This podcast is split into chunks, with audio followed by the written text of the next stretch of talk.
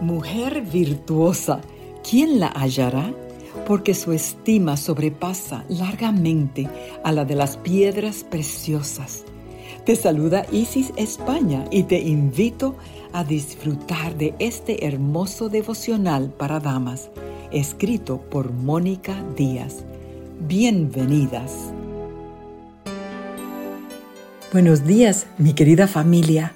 La reflexión para enero dieciséis se titula Yo también protesto. Me gusta ese sentido protestante de la responsabilidad personal. Antonio Muñoz Molina.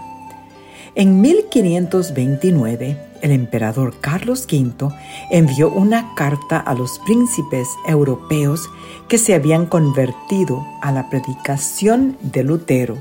En ella los urgía a regresar a la Iglesia Católica y abandonar el luteranismo. De lo contrario, los heriría a fuego y a espada.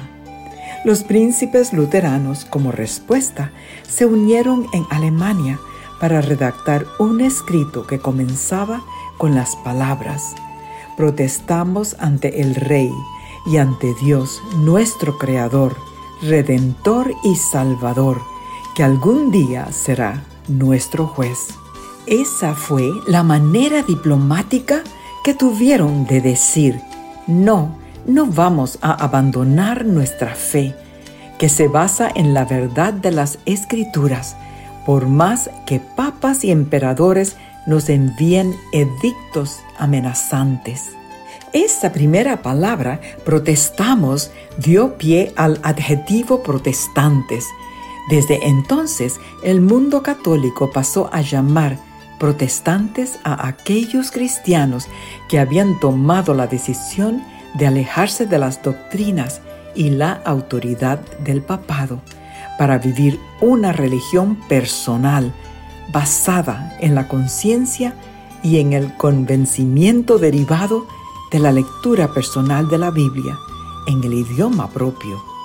A todas las denominaciones cristianas que surgieron después de la Reforma e influenciadas por ese movimiento, se las ha denominado protestantes.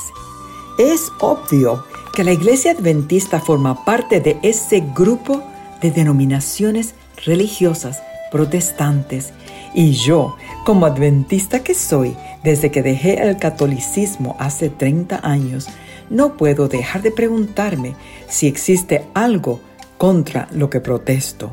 Más allá del nombre histórico que he heredado, ¿contra qué protesto yo?